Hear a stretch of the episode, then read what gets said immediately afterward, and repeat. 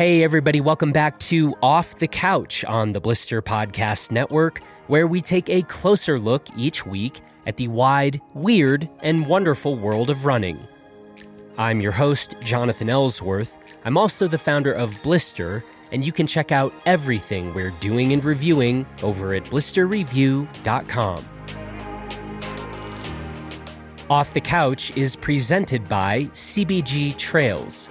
The CBG Trails app is the only complete trail map app of Crested Butte and the Gunnison Valley, Colorado.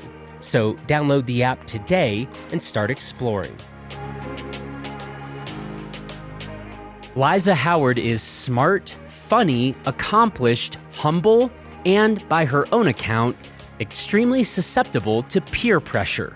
She's run marathons to impress a guy. She still runs marathons for donut money. She's won the Leadville 100 and other big races multiple times.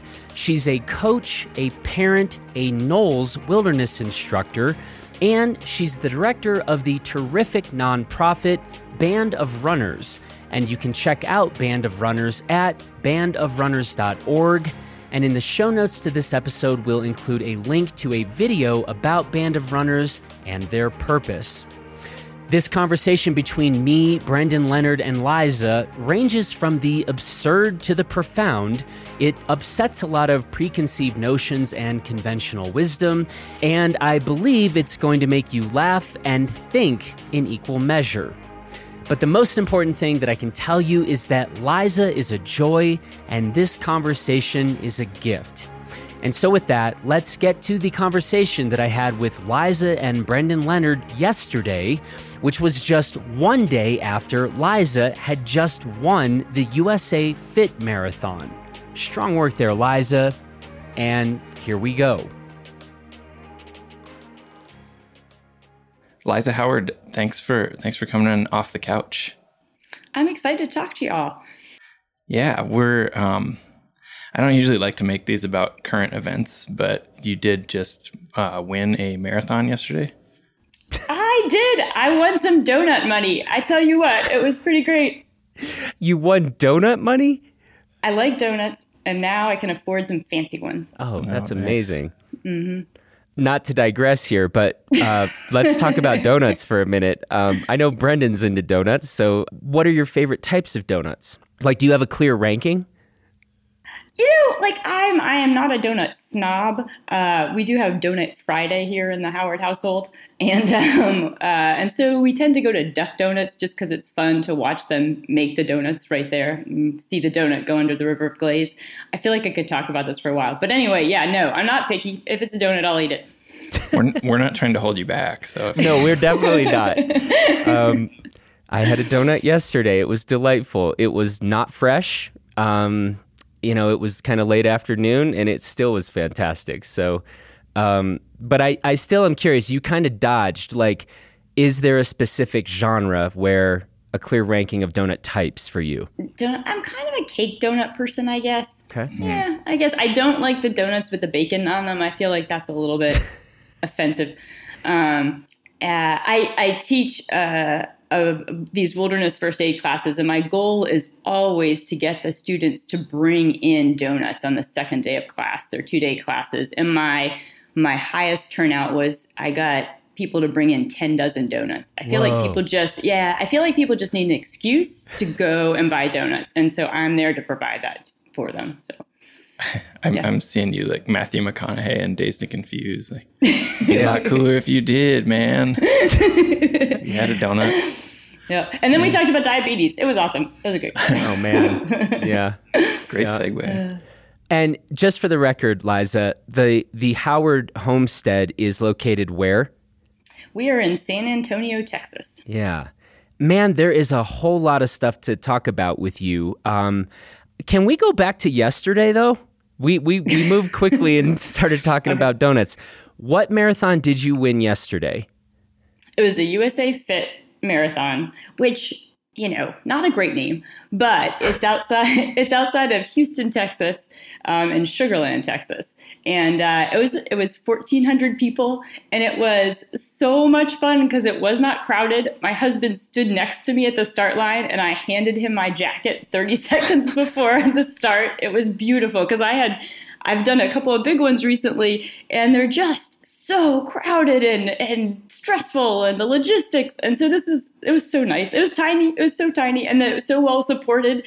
There were so many police officers out there, like, and there weren't that many people. It was just, you know, it was great. 1400 still sounds like a lot of people. So at what point do you consider is it less about total number of people and just more about kind of the logistics of the particular setting and race? Well, I should say that was for a 5K, a half marathon, and the marathon, all of that. So I, honestly, I think there were only like I would be surprised if there were more than like 500 marathon runners, probably. So yeah. So the second half was wide open. yeah. Nice. So you're um, traditionally, or in your past, you've been very, very good at running really long distances on trails. Are you? Starting to what what is the reason to be doing road marathons right now? what is that? Like, why would anyone do that? Well, um, I was on the 100K team, uh, the US 100K team in 2018, and I would like to be on the 100K team again. At the races, the World Championships are every two years, and so this year um, the World Championships are in the Netherlands in September, and so I just need to get a little bit faster. And so, you know, it's a good way to it's a good way to do that to run, running road marathons. So. Is uh, qualifying for that? Are you running 100k or is it? Yeah, there's a um, and we, and they're hard to find in the U.S. Surprisingly, 100k road races are not super popular here, yeah. and uh, yeah, and ones that are USATF certified. And so on February 29th, I will be running in Long Beach, California, five kilometers out and five kilometers back along a paved path uh, 10 times. Um, wow. Yeah, yeah, yeah. Super exciting. Um, it's like uh, the race document talks about the gnats that are on the course. Um, and so I've got that to look forward to. but anyway, yeah. So, but if I can run a good time there, then I can get on the team, and so that would be really wonderful. It, it, was pretty exceptional to be, you know, to represent the U.S. and to be with the U.S. team. It was wonderful. Hmm. Yeah, boy, that's hardcore though. Like. Mm-hmm. You literally no, yeah. turn around like are you like it's like almost like bouncing off a wall in a pool. Right. And turning kick turns. Yep. Yep. Wow. yep. The things you do for your country, huh? I'm thinking about like, you know, should I wear if the gnats are really bad? Should I bring like fly strips with me? Like, what should I put those on my hat? I don't even know. A mosquito net, like yo, it's like super attractive race pictures. anyway, but just to be clear, then for you, the road races are very much a training mechanism and a training tool to train for trail. Is that fair? Yeah, that's definitely true. Yep. I would much rather be on the trails. I would much rather be in the mountains, but you know. I feel like we should say that that Liza has won a bunch of uh, trail 100 mile and 100k races since when was the first one you won 2010 oh 2009 2008 I thought it was 2008. Yeah, okay. So we now have 2010, 2009, and 2008 as possibilities Been here. winning for so long. Let's just, let's uh, just, you won the last time you won the Leadville 100 was 2015. I think that's enough of a resume for most people, right? there we go. Like, okay, oh, okay, she's a she's a big deal. Okay, and you didn't. Can is that okay if we kind of go through your history of running a little bit? Sure, yeah. And I am a super poor historian, so I'm going to take your word for all these dates. Like, you know, it's like, yeah, that was a while ago. That was even longer. I don't remember. Anyway, so yeah, let's go through them. So you grew up in West Berlin, correct? And did, did not run track or cross country or anything like that in, in high school? Wow, is that right? You guys are good. We're good. Um, there's, there's, I didn't. I'm impressed. Uh, well, um, so my dad was in the army, and so we were stationed in West Berlin um, for the first three years of high school, and then I spent a very sad year, my senior year, in Rhode Island, where they did not know where Berlin was. Wow. Yeah. Anyway, and so, and no one knew why it was important the wall was coming down. It was a hard senior year. Anyway, but yeah, no, I didn't run. Um, the school in Germany didn't have um, cross country or track. Um, we did have rhythmic gymnastics. Um, and I, uh, I, know what that. I actually know what that is. I've watched that in the Olympics before. Right? Yeah. yeah. Um, the Germans took it super seriously. The Americans who were at the school, we were we were not so good at it. Anyway, um, and yeah, and so then didn't run in college, and after college. I decided to um, impress a boyfriend with running a marathon. Um, and, and then it was a, a slippery slope from there. Here we are today. Wait a second. Okay. First of all, we have now collected a really remarkable group of stories about sort of the like what got you into running thing but I don't think we've had like was trying to impress a boyfriend by running a marathon. Yeah. So this is another kind of first. We'll add this to the we'll add this to the collection. I don't I don't recommend it, like, especially if they're not a runner, like because it really they're like oh. He wasn't a runner. yeah, no, but he was real fit, and so I thought like, oh, this would be a big thing and impressive. Like, yeah, I was in my twenties. Come on. Did it work? Like, what? What was the? You're like, I'm gonna prove to this fit guy that I too am fit. This was the, and then that will what? Then he'll want to settle down. Yeah, I don't. Yeah, yeah. It. yeah, no, no. I would have to say that it worked, but he turned out to be a bad guy, and so I just totally do not recommend this as a means oh. to, um, you know, securing a, a future spouse. I've heard I've heard way dumber strategies just for Okay. Well, thank you. I appreciate that. well, yeah, you know, I made a bunch of really good friends. I will I will say that. And I had a really good time. And it turned out that it was something that I both really enjoyed doing. It made me a ton happier than I had been, and uh, and I wasn't horrible at it, so it was all good.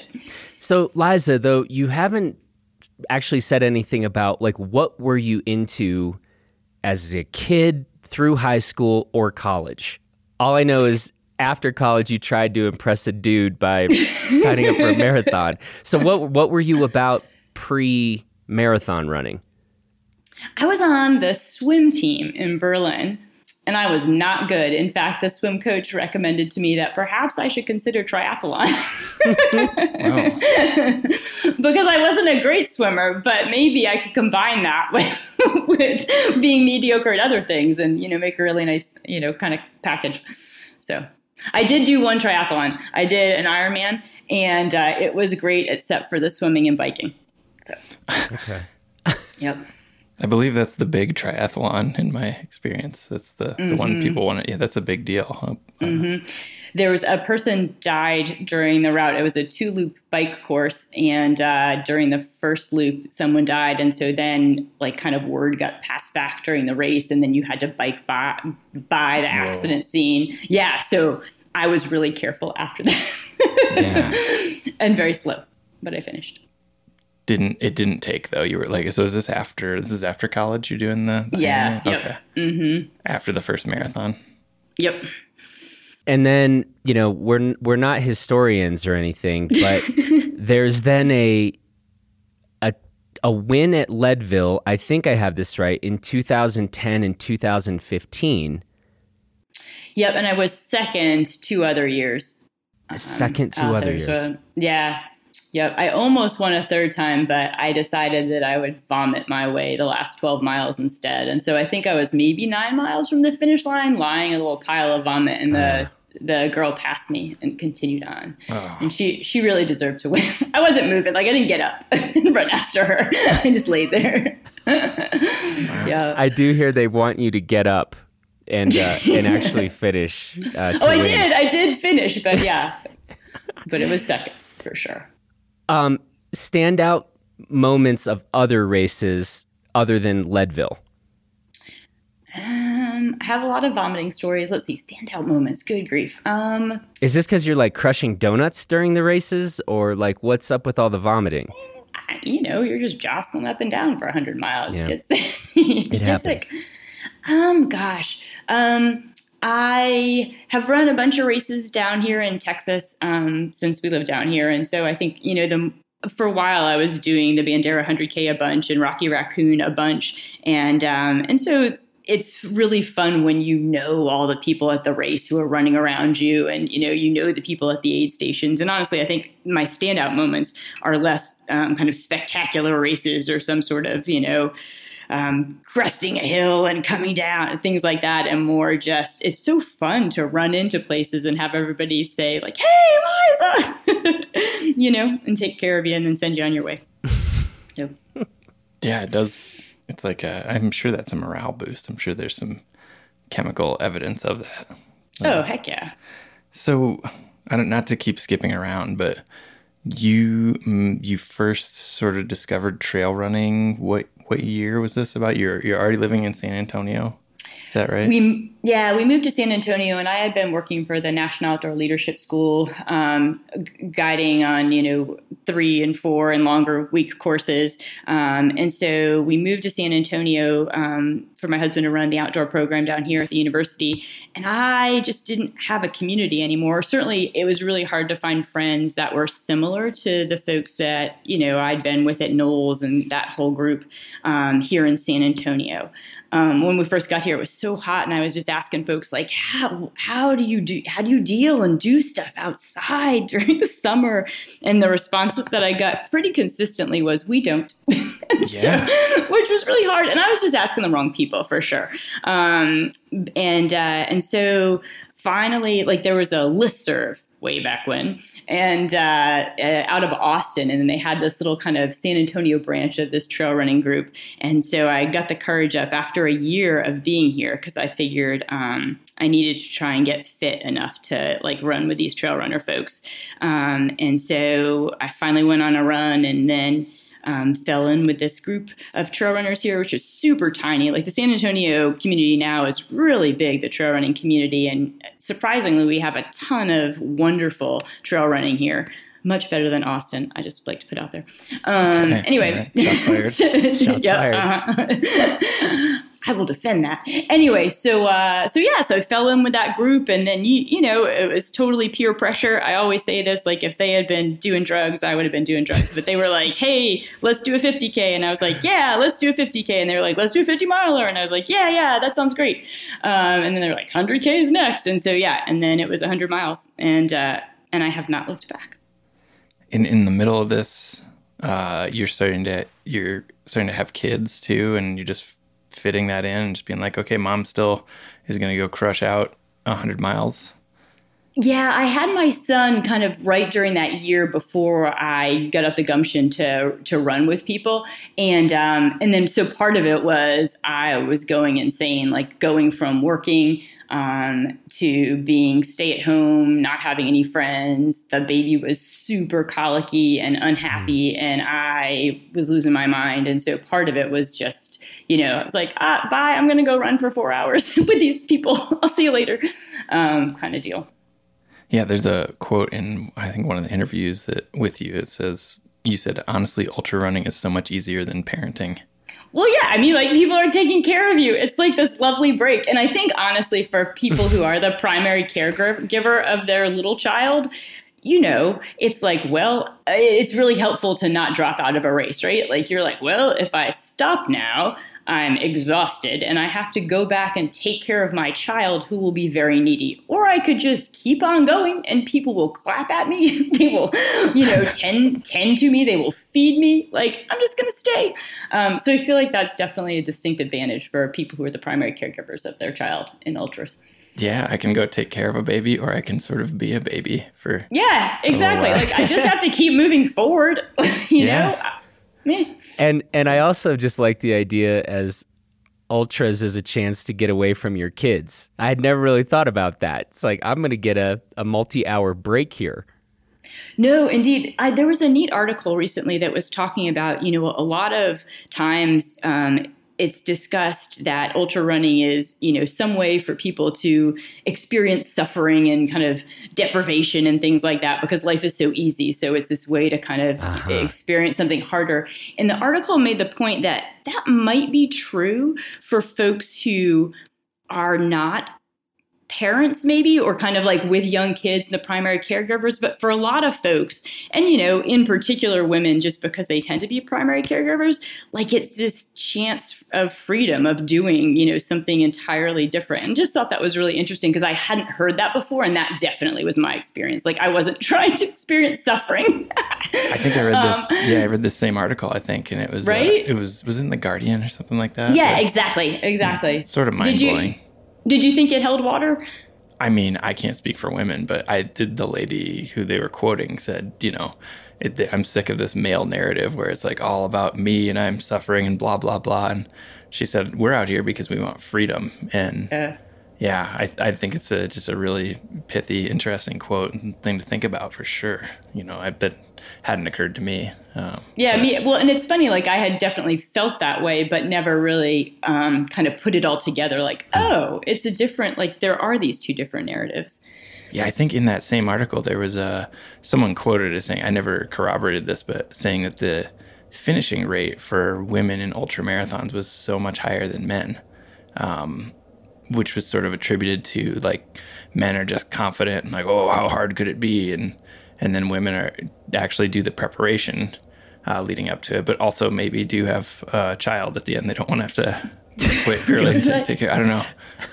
Well, and I think, and I think all parents with young kids to get this, like, get all this practice constantly of just like it's not like you can quit right like things are horrible and you're like you're sad and whatever but i mean um, i mean clearly like some people do, but we're but you know, for the mo- for the most part, you know, if you're a parent and not going to go to jail or have social services called on you, like you can't quit, you just deal, and so you get used to just dealing.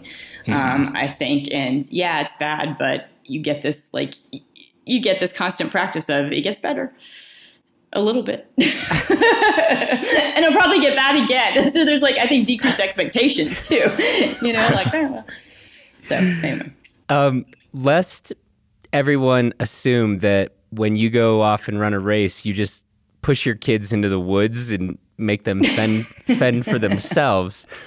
There is kind of a a pretty cool anecdote about you and your hundred mile PR.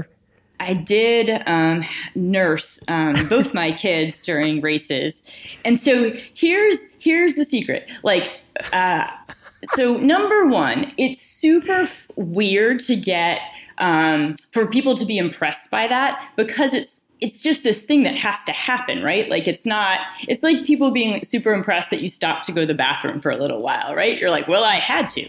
There's nothing, you know? And so it's kind of fun. You're like, well, thanks. I went to the bathroom. Um, yeah, so and it's because it's not that big a deal to actually do. Um, when my son was tiny and I stopped to nurse him, I was a new parent, and so I actually had him and was trying to nurse him, and that was more difficult because he was not excited to do that. Um, I was unexcited that he was not excited. It was a little stressful. Yeah. Um, but with my daughter, I was super smart by that time, and anyway, I had just had a pump, and so I kind of think that it was it ended up being this great way to bring my heart rate down. Like I stopped, I was there for five minutes, you know, my heart rate came down, then I could head on out again. It was almost as if I was doing some sort of like run walk uh, strategy. So, yeah. I don't know. It's a secret. I think people look at that at, at like nursing during an ultra. It's not only are men not having to do it, but most women aren't either, you know, so it does look right. like this big extra thing. And yeah, right, right. And I mean, it is an extra thing, but I think that yeah, I, I, don't know. Like again, it's super fun to have people be like, "Ooh, that's impressive." I'm not gonna lie, like that's great. Yeah. but at the same time, like, you know, you sit down, you do this thing, you continue on. Um, I think that. I think, yeah, for sure, women in general always have something. You often have something extra that they have to deal with. You know, like dealing with menstruation during a hundred yep. mile race. Like, I feel like that's much more of a challenge um, than uh, than yeah, sitting down to to nurse. But you know. Yeah, but but also the fact that you're in the front of the pack a lot of times and, and winning, and that's also because I can imagine making time for it myself because I'm very slow and it doesn't really. What's 15 minutes here or there? Right, but right, right. When you're like somebody is chasing you down, it's quite a bit different. Yeah, I will say, like those times, you're right. Like that would have been different. it would have been stressful. Like, oh god. um, yeah, but for those particular times, there wasn't a woman who was particularly close, so I lucked out. Ah, okay. That sounds like a super snide thing to say, doesn't it? But no, but no one was close. factual. Yeah. anyway. So, so when you started to sort of fall in love with trail running, do you think it was part community, part finding some nature that you could get into near San Antonio, or, or sort of a combination of both? Yeah, I think a combination of that, uh, those two for sure. Um, and then um, just the the the trails here are real technical, and so just the fun of moving over these technical trails and trying to figure out how to do that. Like I'd go out with this group of of guys, and they just like we'd go to this park that was really big, and they just fly down these hills, and it was one of those things where like, oh, I, I can't get lost, like I'll never get out of here. And so then I'd like you know fly down all these rocks as well, and and and not die, and like you know continue on, and uh, and so that was that was super fun. But I think yeah, what what I love most about trail running, um, well, I don't know, like what's wonderful about trail running is the community, um, and uh, and it's like nobody.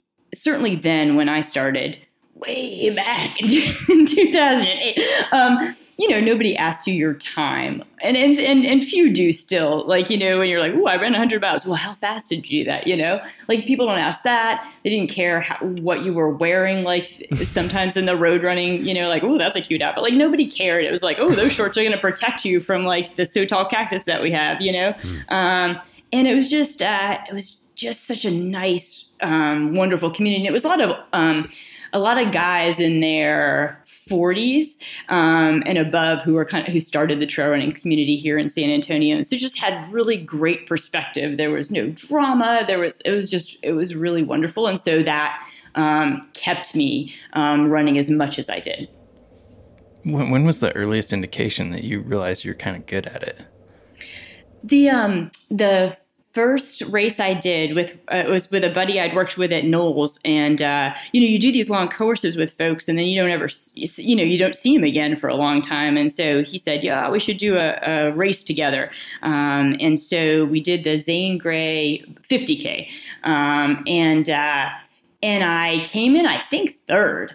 Um, and it was the first one I'd ever done. I lost the sole of my shoe at one point, and uh, and uh, yeah, and so I like I won this uh, this duffel bag, and it was really it was great. I mean, maybe there were only three women, I don't know, um, but I but yeah, that was the first time, and it, then it turned into this thing where it was like something you've never tried before, and it turns out that you're good at it. It was like if you had tried Alai all of a sudden, you're like, hey, I'm not bad at Alai. Look at this, who knew? And so uh, yeah, and so especially combining that with like having the baby and having the baby be unhappy and not really know what I was doing with my life anymore and all this other stuff, it was this lovely affirmation of like, no, you're still like you're still good at something, you know, like my house is a disaster, like the baby's a disaster, I look like a disaster, but look, look, you, you placed in this long race in the woods. Woo, you're good. So.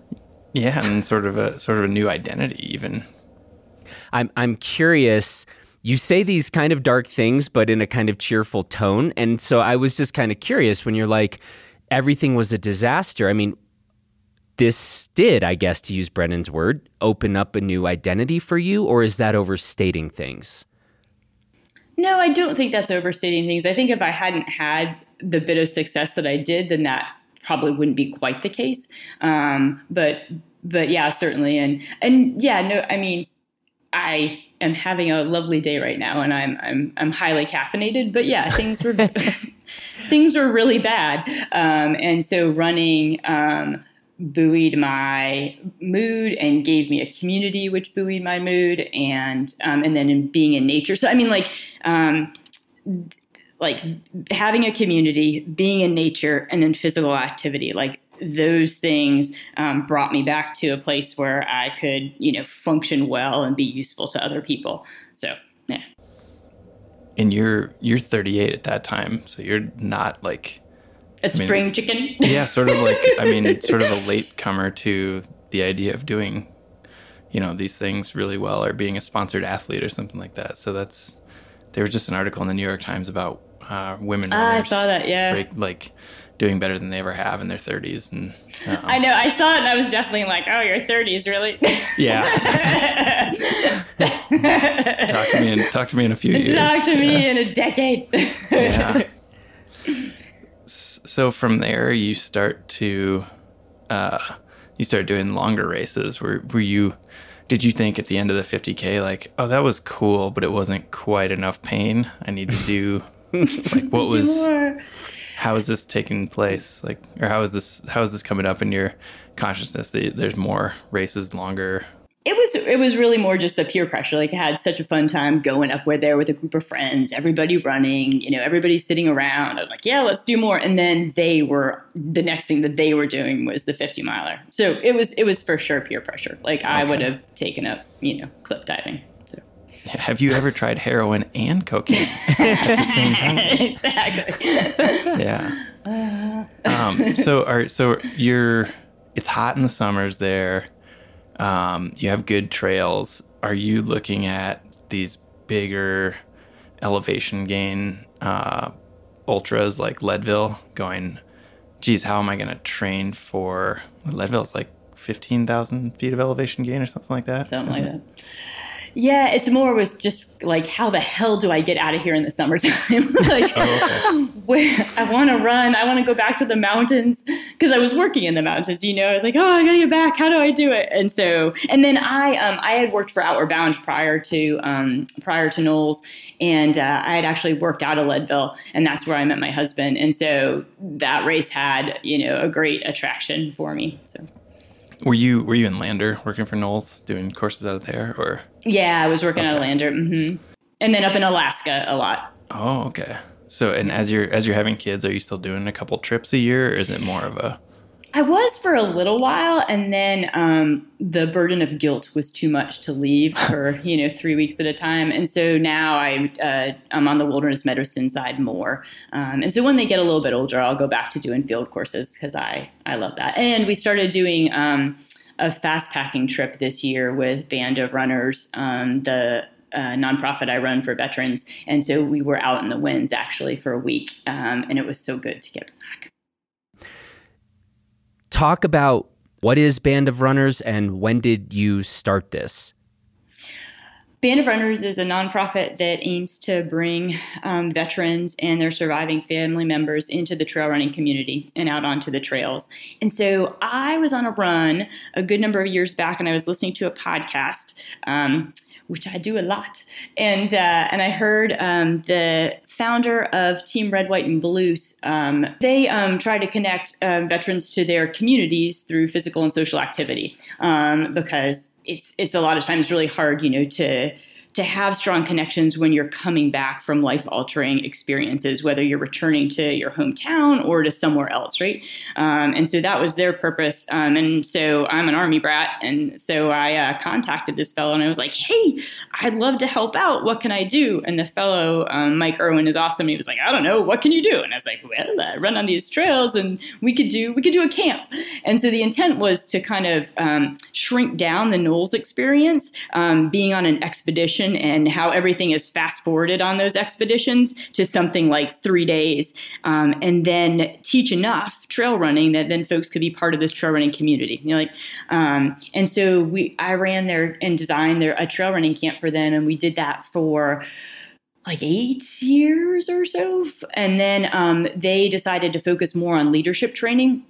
And so we said, well, that's great, but we really feel like trail running is beneficial to this population. And so then started up a Band of Runners as its own little tiny nonprofit. So And what what year was that? we start 20, 2017. We were we were born, and um, and so I'm learning all sorts of stuff about running a nonprofit uh, and raising money and doing all this stuff. So basically, right now we host an annual trail running camp. Um, last year it was down here in the Hill Country on the Frio River, and we'll do that again this year. Um, and so we bring in 30 veterans and or surviving family members, um, and we bring um, trail runners from all over the United States to be mentors. And basically, we just run the entire weekend. And because everybody's not able to run for three days, not everybody can run for three days. We break it up with um, with classes. Um, so a lot of the conversation it's designed so the conversation happens on the trails and the teaching happens on the trails. Like as you come to a hill, we can talk about you know running up hills. Um, if, if, we're on technical terrain, we'll talk about that kind of stuff um, with more kind of breaks to discuss to give people a rest and then discuss the other things that they need to know about trail running and racing and nutrition and all that kind of stuff. Um, and so, yeah. And then, like I said, we did our first fast packing trip this year. It was it was not particularly fast, um, but uh, but it was most excellent. Does the the focus, your focus in terms of the classes and the teaching, really is kind of this introduction to trail running or trail running 101? I guess I'm curious about how much of the curriculum is about so everyone here has been through some stuff, or if that side of it is left for the group itself to kind of naturally get into those conversations if they wish. Do you know what I mean? Yeah, for sure. It's it's the latter. So the camp is solely a trail running camp um, to to bring people into this community for all the reasons that I said that it, this was useful to me. I want to be able to share that with other people. So to bring it into the, bring these folks into our community, um, where you know huge umbrella, everybody can fit find some place within that.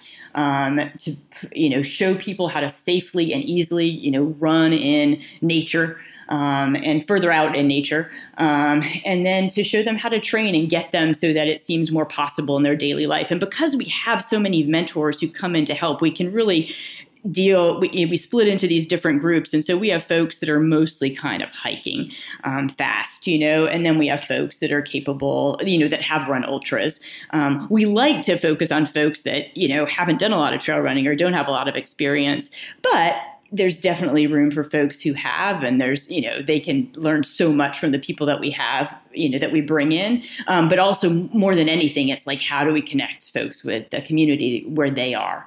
Yeah so we're not set up to do any sort of counseling. The conversations that happen are simply conversations that you would have you know running in a group of friends that might come up. Um, and so and we're very clear about that because we can't um, be, you know, it would be a disservice to the people who are coming to the camp, and it would be a disservice to the people who are helping with the camp if there was any um, lack of clarity about that. Where can people go to find information to help and or sign up? They can go to bandofrunners.org. It is a website that I created with my history degree. Nice. And uh, yeah, it's, it's got all the information they need to know. Uh, and if anybody out there listening would like to volunteer their web, web building uh, services, that would be great. Bandofrunners.org. That is correct. Okay. And what are the biggest needs? Uh, financial donations? Is it volunteer help? What would help you out the most? What would help me is people spreading the word about what we're doing so that the veterans who would benefit from coming to the camp um, hear it. Uh, and so, um, you know, we have good outreach here in Texas and um, kind of in California, South Carolina, kind of where our mentors are coming from.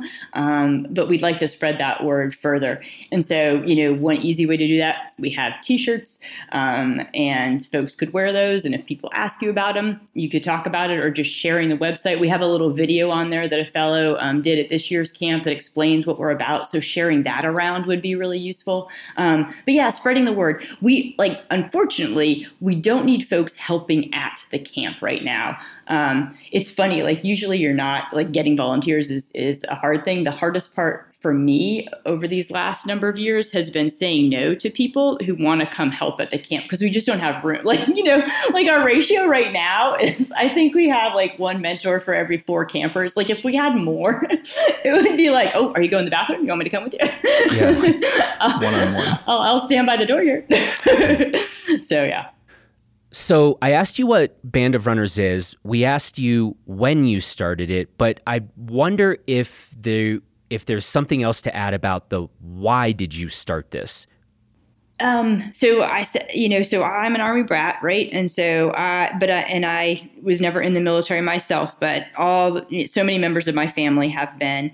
Um, my brother-in-law is in the military now, um, has been deployed a number of times. You know, my dad was in the army, all these aunts and uncles. And so wanted to be of service in some way. And then in general wanted to be of service, you know, running, um, is, you know, everybody feels like it's this, it's this selfish pursuit and I'm, I'm going away and doing this thing for myself. And so I, to be able to make that useful to other people um, is so enticing. Um, and so kind of this combination of just wanting to be of service in general to this population and wanting to be and wanting to be useful with my running and not make it such a selfish thing um, and combining that and then just knowing personally how the community and nature and movement had affected me and wanting to be able to share that. And so, you know, part of this camp has been like, I've met all these wonderful people. I want to introduce you all to them. Here, here they are. that's the, that's my handoff. like you know, go do your magic. Um, and so yeah, and so that that's the why behind it. And it's it ha- you can see the impact it has on on people, and you just know that that's going to happen because it's had such an impact on you and your friends, and and um, yeah. So that is why. One of the things that I've found in uh, reading the few articles about you, Liza, is that you have you've done some pretty um, training is very interesting um, from a, from a perspective of what what are you saying there? well, there's uh, well number one that you're that you're good like you're winning things but also people might assume you are living in like boulder and you know running in the foothills all the time but a lot of apparently there's a is it a two mile loop yeah. near your house in san antonio and then at one point you did a 40 mile treadmill run one, and and I think you I think after that you actually won the race. You yeah. were training for okay, so okay. you won I mean, a treadmill race. No, no, no, no, no. amazing. Never done that. No, just, just that would be amazing. Not gonna do that. But I think it's this painting a picture of how you fit all all these things in. Um, well, yeah. So the treadmill, we got that after um, after we had the baby because I couldn't go anywhere, um, and so it was just something I could do. I could go out into the garage and run on this treadmill, and then I wanted to run these ultras with my friends, and so that meant I was going to have to stay on there for a while. Um, and so uh, yeah, yeah. I like, and I do feel at this point, just so no one's any un, under any false impressions that I've used up all my treadmill miles. Like, I feel like everybody has a certain number, and I, I hit mine. like, I can't. Like every now and again, I'll get on a hotel treadmill if I like I'm absolutely desperate and it has to happen, but it's rare. I'll usually just do loops around the hotel parking lot. but good, uh, yeah. But I mean, training for Leadville, he eh, when you're a flatlander, there are some advantages because a lot you do have to do a lot of he, uh, treadmill training in order to get the vertical gain that you need during the week. And so if you're willing to hike uphill at 15% grade on a treadmill for an hour at a time, then it's going to be so much easier for you when you're actually outside at that race and it's beautiful. you know what I mean? Like if you've actually put in that time on your miserable treadmill, just hiking for hours and hours, then when you're outside and seeing stuff and going by, like nothing is as bad as that treadmill time. and so, you know, so yeah, so the people who are willing to do that um, tend to do okay because they're so excited to be outside and seeing stuff. So, yeah at no point you were just saying, "Ah, oh, this is too much. I got kids. I got a job. I, maybe I'll just maybe I'll just take a couple years off running, and you know, I don't have time." Nah, no, just because it was my lifeline. Like I was so much better just as a human friend, okay. spouse, uh, if I went ahead and did that. I think people would be like, you know, showing me the door. They'd say, "Why don't you go run? uh-huh. Seems like a good idea." So. See, you're getting a little testy. Yeah. like maybe maybe some treadmill time. yeah. But it was grim. Like, so this treadmill was in our garage. There's like, it's a super tiny garage. So it faced this wall. And I didn't have, like, I'd lash my computer to the, the top of it with a cam strap and, uh, and just be in there. It was like 9 billion degrees. So I had this fan on me. And, uh, and yeah, so again, it was great training because it was pretty miserable. Do you think, uh, do you think heat? I mean, I've, read a little bit about heat being helpful. I, I have some opinions about that. Yeah, yeah. my personal experience has been, and with the folks that I've coached, is that the only thing it does is make you used to feeling crappy and continuing on. Um, and that's useful. That's for sure useful. Um, but I run into all the time, like a, lot of the folks I train are folks who are, you know, flatlanders who want to run these mountain races. And they're like, well, I heard, you know, whatever. And you're like, listen, listen, like it's a different thing. Um, and, uh, yeah, and so that's what, like it does. It, it is hard to run when it's really hot and humid out, right? Um, and it is hard to run in altitude. And so I think that um, being able to continue to do that and have the wherewithal and the you know mental fortitude and all of that, like that is super useful. Um, but as far as like being able to overcome getting being slower because of you know the decreased oxygen pressure. Yeah. I know what I know. Like I read, I read the articles, and people send them to me, and, and all those people live in Boulder. I think who are writing those articles. Oh. like every time, every time a new one comes out, I'm like, oh, and where do you live? Mm, uh huh, in the mountains. yeah. yeah. Tell me about how good it is to train in the heat. Go ahead. That's where it helps. Yeah. We can go on a run down here together, and you can tell me to my face. yeah. Come to live down here for three months, and then do exactly. Yeah. Then, huh. then tell me. But yeah, it's something to do with like blood plasma. Yeah, exactly. Yeah. Yep, yep, yep. Okay. Nope. Yep. Yeah, it doesn't help you climb steep trails. It just it's apparently, yeah. Yep. Well, that's good. That's good to know. What uh what are some of the other I mean, have you had to do like 3 runs or 4 runs in a day? Like what are some of the other things that you've done to fit everything in and still stay really competitive? Yeah, sometimes um, I have done that for sure. Um, I think that um, as I've gotten older, I um, have less tolerance for that. I'm more like, well, this is the time I have, you know, in the morning when it's reasonable, and I'm just going to make it happen here somehow. Um, uh, yeah, and so I think you know what's changed for me um, is as the kids have gotten older, I've gotten myself a little bit more together. And so I just uh, take care of myself a little bit better. And so I am able to fit the training in when I need to. Like I'll go to bed, get eight hours of sleep or somewhere close to that, you know, um, which makes everything actually doable. So interesting tactic. Huh. I know, sleep. to get sleep. Yeah. One of the things I'm curious about is the work you're doing with NOLS, the work you're doing in kind of wilderness medicine in general.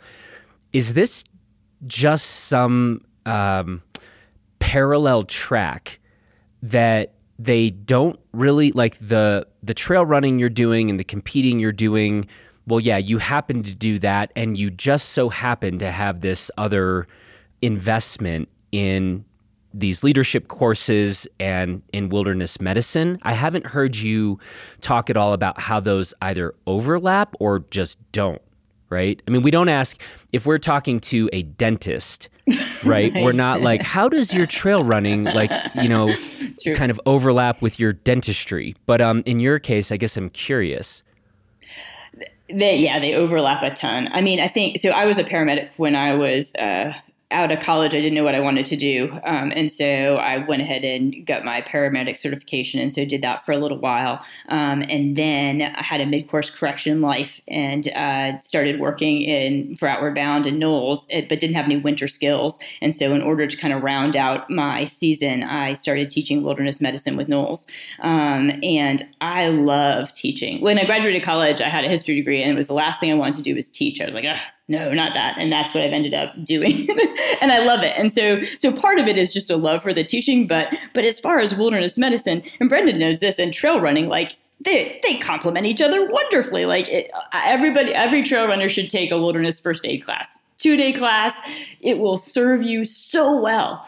Um, and uh, and so yeah, they they complement each other really well. And honestly, it feels like now finally, like doing this band of runners project, that all the weird things that I've done, that I've done, like they've all come together.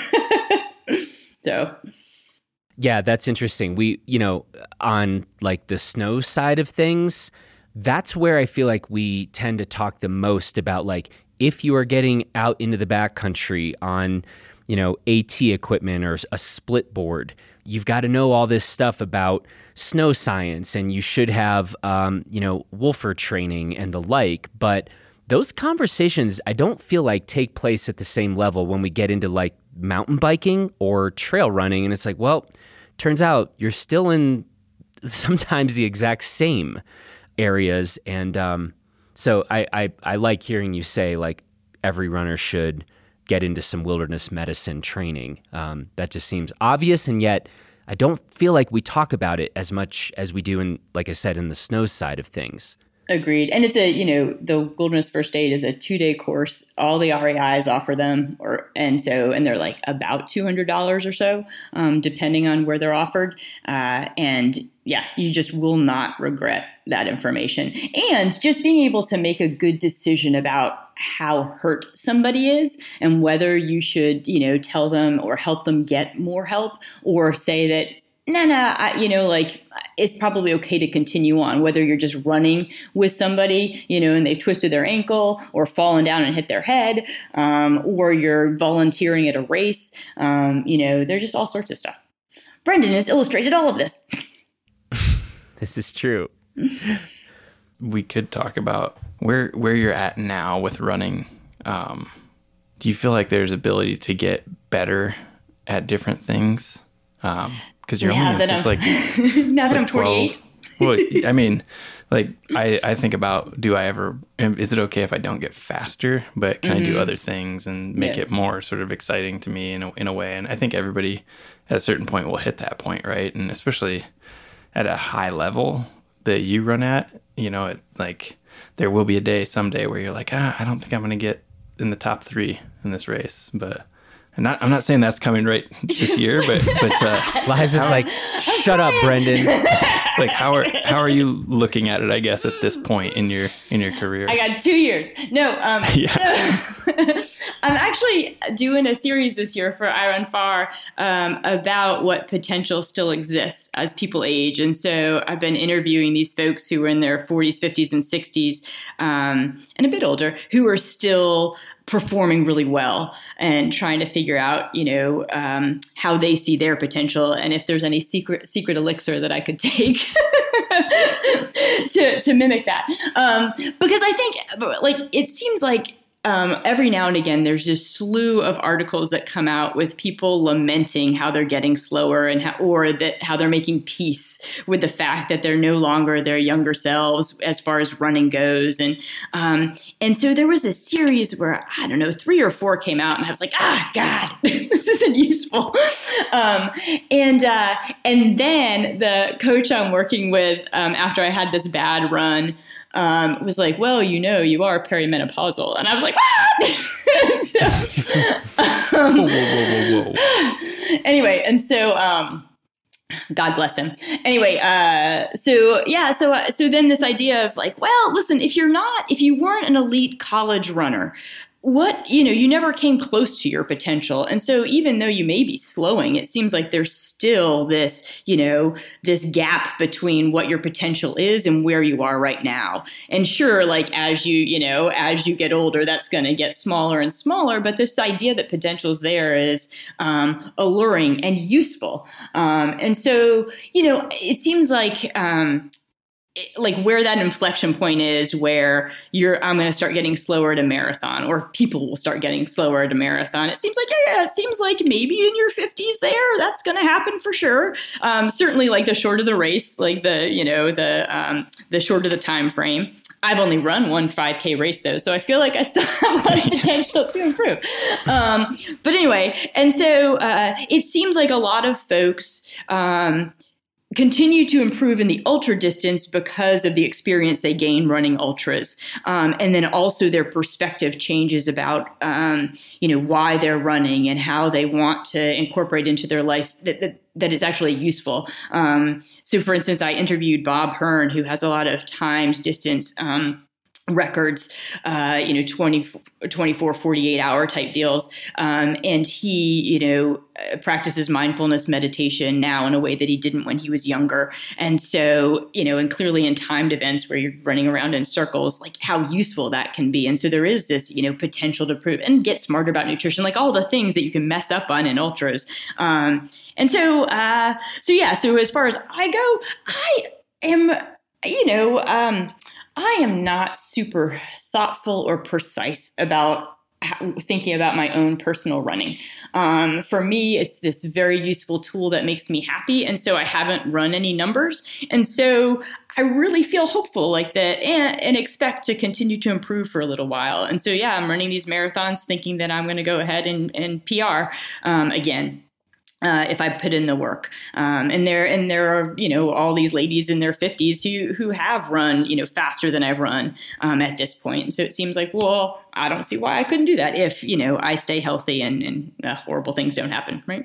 Um, so yeah, and so you know am I going to do races? Like when I don't, when I can't get any faster, will I do different races? I don't, you know, probably just because because of my situation i've had to limit the racing that i've done um, because of my young family. And so i'd love to do all sorts of different things. And so that'll probably happen just because of you know life circumstances will change. But we'll, but i won't do it just to um, podium. Like i don't think that the lack of um, getting accolades or being faster than people. Like, I feel very grounded in that. Like at the end of my life, no one's going to be like, "Aren't you glad you ran that particular time?" You know, like when I'm on my deathbed, I'll, I will not be reminding people, like you know, Leadville, 2010 and 2015. Yeah, that was me. So I feel like super comfortable. Like, yeah, that's uh, so unimportant, but it is like this striving and this working hard and t- finding out what limits are and and persevering. Like that's all still very very useful. Um, and right now it's combined with yeah, I also think I can get faster at it, which is really fun. So. Yeah. How long ago was your marathon PR that you're trying to beat now? It's so once again, poor historian. I think it was uh, four years ago, maybe a little bit longer. So it was a, and uh, I don't even know. It was a 254, maybe. Oh, I don't, I don't uh, care about uh, the time. I was just wondering. Well, yeah, no, but uh, yeah. So I think like that was the time frame, and so like I've run like right around three hours recently, um, and so yeah. Okay, yeah. Do you feel like you like have you not done enough marathons yet to see what you're to sort of get your potential you're like kind of seeing ways to improve every time you go out and do one i think it's more i just haven't done the fast training i, tr- I run ah, by okay. myself a lot and you know it's just hard to kind of speed up when you're on your own even when you want to speed up it's just it's just easier when you're like trying to keep up with people so yeah have you considered having like 20 some pacers while you train yeah, duh. Like in a V formation. Yeah, yeah. flying V. yeah. Um, so no. I don't, know, I don't know if that works for everybody. I was just like, I'd seen it, seen it done somewhere on the internet and thought maybe it might be a, might be a thing. But yeah. yeah. Well, so we've talked quite a bit about, and I, I love this. And by the way, Brendan, our friend Sanjay would be all about this. The, uh, you know, there's still untapped learning and training and uh, mental conditioning, you know, that uh, that we all have every moment we are still lucky enough to be breathing, right? And that you you you Liza seem to be very much on that uh, sort of on that page and on that program, and and uh, and I and I think you have reason to be right. I mean, there's a there's a there's a joyful optimism in what you're saying. I think, and uh, I think we would all be best to be exploring and trying to figure out the ways where we can get better. But I guess given that you've laid all this out, I want to hear about some goals. I want to hear about 2020 or 2021. All right, so I'm going to go ahead and I'd like to run Badwater in 2021. So I'm going to run the Keys 100 to try and um, do real well because if you can win that one, then you get automatic entry. And doing Badwater is just a nod to the fact that I live in a hot place with a bunch of roads, and so I might as well do that race. Um, and and I would love to coach people to do that race, and so I would like I've crewed out there a bunch, and so I'd like to do it myself um, because there are so many logistics involved. Anyway, so there's that. So the Keys 100, um, and then I'm going to crew a bunch of people this summer, um, and then maybe maybe I'll qualify for Worlds at the end of this month, and so that would be in September. Um, and if not, I think I'll try and run a real fast 100 mile race um, and PR for that since I've done all this all this road work. Um, and then ultimately, I'd like to do Spartathlon in Greece um, when I turn 50. It seems like that would be a good time to do it. Is the interest in that race like 80% because it's Greece or like what's the what is the draw in particular for that? Oh, just the, the nature of the course, you know. I think that's so exciting. And it's hard. Like the cutoffs are really stout for that. And then again, it seems like, you know, the the country teams, um, there's a real feeling of camaraderie. And so that's exciting. Um, yeah. So and yes, then it will be lovely to be in Greece afterwards, just like with the Keys 100. Whatever happens, you're in Florida. Be good. Yeah. Well, Liza, this has been a lot of fun. And just for the record, I would take any class of yours that you were teaching on anything. Like you clearly just have this energy and enthusiasm and uh and and it, and also speak really well about so many things. Like yeah, so if there's a place where I can just sign up for some of your courses, uh, you know, whether it's on history and you just make up all the dates, I don't even care. But I'm I'm I'm in. Um, but this is really fun.